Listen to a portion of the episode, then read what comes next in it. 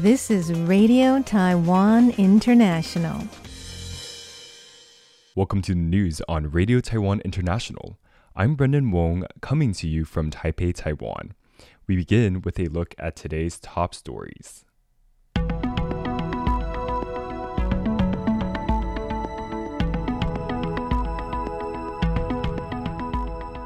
Taiwan and Marshall Islands sign a bilateral diplomatic training agreement and a memorandum of understanding to fight climate change. Taiwan's national security officials confirmed that a satellite launch is to blame for China's announcement of a no fly zone. And Taiwan is working with Meta, Facebook's parent company, to prevent identity theft and investment fraud online. But first, today's top story. Taiwan and the Republic of the Marshall Islands on Thursday signed a bilateral agreement for the training and exchange of diplomatic personnel and a memorandum of understanding to fight climate change. During the signing ceremony, Taiwan's Foreign Minister Joseph Wu told Marshallese Foreign Minister Kitlang Kabua that Taiwan is committed to working with the Marshall Islands on confronting climate and regional challenges. A Marshallese delegation led by Kabua arrived in Taiwan on Wednesday to discuss bilateral diplomatic exchanges and climate change. During Marshallese President David Kabua's visit to Taiwan last year, the two nations announced the establishment of a contingency fund for adapting to climate change. Taiwan's foreign ministry says it hopes to help increase Marshall Islands' resilience in the face of climate change as a reliable ally. Taiwan hopes the two countries can collaborate on renewable energy, basic infrastructure, disaster prevention, and diplomatic training. Minister Wu says that as Taiwan Marshallese diplomatic ties enter their 25th year, Kabua's visit demonstrates the strength of that relationship. Wu thanked the Marshall Islands for being a vocal supporter of Taiwan. Meanwhile, Kabua thanked Taiwan for training eight of their local doctors and promoting innovative agricultural methods. As part of their visit, the Marshallese delegation will also visit different government agencies, including the Council of Indigenous Peoples, the Foundation for Women's Rights Promotion and Development, and the Marshallese Embassy, among others. The no fly zone north of Taiwan announced by China on Tuesday has been revealed to be due to the launch of a new weather satellite. That was according to a report in CNA News Thursday, citing anonymous Taiwanese national security officials. China's Fujian Maritime Safety Administration released a statement on April 13th cautioning against falling rocket debris. The China Aerospace Science and Technology Corporation had also announced in February that they planned to launch the new Fengyun 3G weather satellite in mid April. The no fly zone, as originally announced, would have lasted three days, which caused alarm about both national security and commercial flight paths in the region. China ultimately revised its time frame down from three days to 27 minutes on April 16th after Taiwan protested. China concluded three days of military exercises around Taiwan just one day before the no fly zone was announced. Taiwan's Transportation and Communications Ministry said it will be monitoring the area closely for the upcoming days. Taiwan is working with Meta, Facebook's parent company, to prevent scammers using false identities and committing investment fraud online.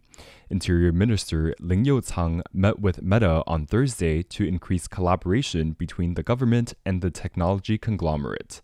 Meta is an American technology company that owns Facebook, Instagram, WhatsApp, and other products and services. Scammers often place phishing advertisements through the social media platforms to commit investment fraud. Lin says he met with Meta to understand how corporations can better verify and manage investment advertisements. The government is passing legislation to fight scams and to control fraud. He thanks Meta for their willingness to work with the government to detect fraud and effectively minimize the risks. Lin says he hopes the tech industry will work with the government to finalize the draft legislation, balancing the internet user experience with scam and fraud control. More than 60% of Taiwanese people approve of the recent meeting between Taiwan President Tsai Ing wen and the U.S. House Speaker Kevin McCarthy. That's according to a recent survey conducted by the Taiwanese Public Opinion Foundation, which shared the results on Friday. Only 22% of respondents expressed disapproval of the meeting. The survey was conducted from April 9th to 11th and included responses from 1,068 people over the age of 20.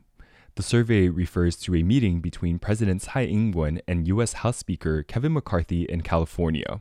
The meeting was held during Tsai's transit through the U.S. as she returned from visiting Taiwan's Central American allies. In response, China launched several days of military drills around Taiwan. This was not the first time China sent out warnings after Taiwan's having contact with U.S. officials. After U.S. House Speaker Nancy Pelosi's visit to Taiwan in August of 2022, China also launched a series of live fire military drills around Taiwan.